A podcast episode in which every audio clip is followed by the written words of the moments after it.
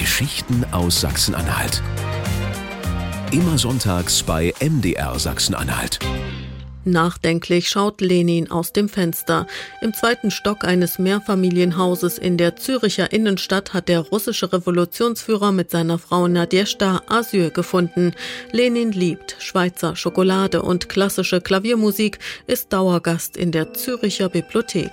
Lenin hält sich im Lesesaal täglich vier Stunden auf, notiert der damalige Chef der Bibliothek Siegfried Bloch. Doch Lenin ist unruhig.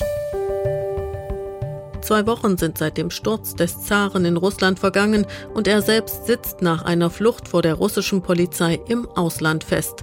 Im März neunzehnhundertsiebzehn schreibt er genervt an eine Bekannte: Wir fürchten, dass es uns nicht so bald gelingen wird, aus der verfluchten Schweiz herauszukommen. Hilfe kommt ganz unerwartet von Deutschland. Das Deutsche Reich kämpft im Ersten Weltkrieg an gleich zwei Fronten und hat großes Interesse daran, in Russland Chaos zu stiften. Lenin, so hoffen sie, wird das riesige Land kräftig durcheinanderwirbeln und weiter destabilisieren. Deutsche Unterhändler bieten Lenin und seinen Anhängern per Zug freie Fahrt durch das Deutsche Reich. Der britische Staatsmann Winston Churchill kommentiert diese Entscheidung später so: Vollauf berücksichtigt werden muss noch der verzweifelte Einsatz, auf den sich die deutschen Kriegsführer einließen. Sie beförderten Lenin wie einen Pestbazillus in einem plombierten Waggon aus der Schweiz nach Russland.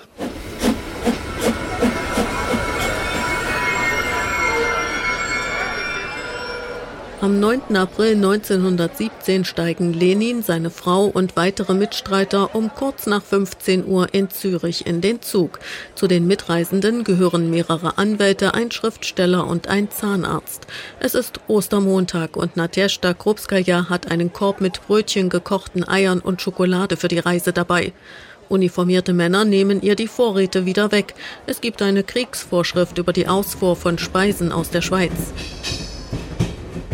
Im Waggon führt der sechsundvierzigjährige Lenin, der nicht weiß, ob ihn in seiner Heimat Jubel, Gefängnis oder der Tod erwartet, Zugvorschriften ein, wie die britische Historikerin Katharina Meridal in ihrem Buch Lenins Zug beschreibt. Weil ihn die Fröhlichkeit einiger Genossen stört, erklärt er die Einhaltung fester Schlafenszeiten zur revolutionären Pflicht.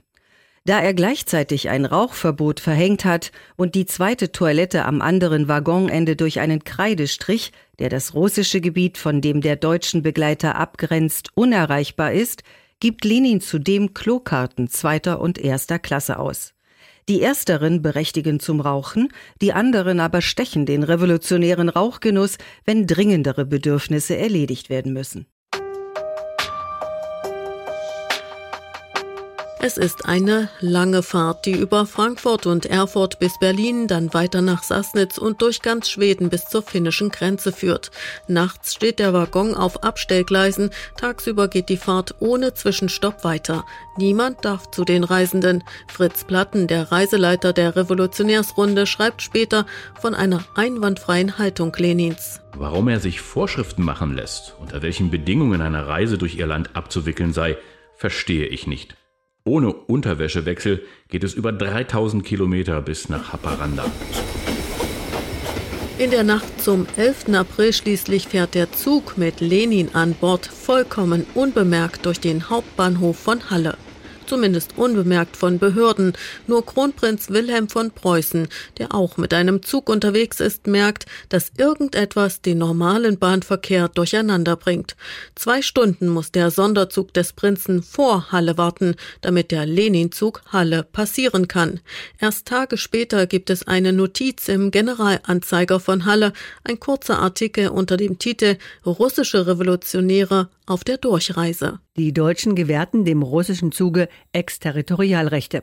dreißig russische, männliche und weibliche Sozialisten, darunter Lenin und Sinowjew, sowie einige Mitglieder des polnischen Arbeiterverbandes reisten durch Deutschland. Sie verließen während der Fahrt nicht den Wagen. Die deutschen Behörden erfüllten loyal das Übereinkommen.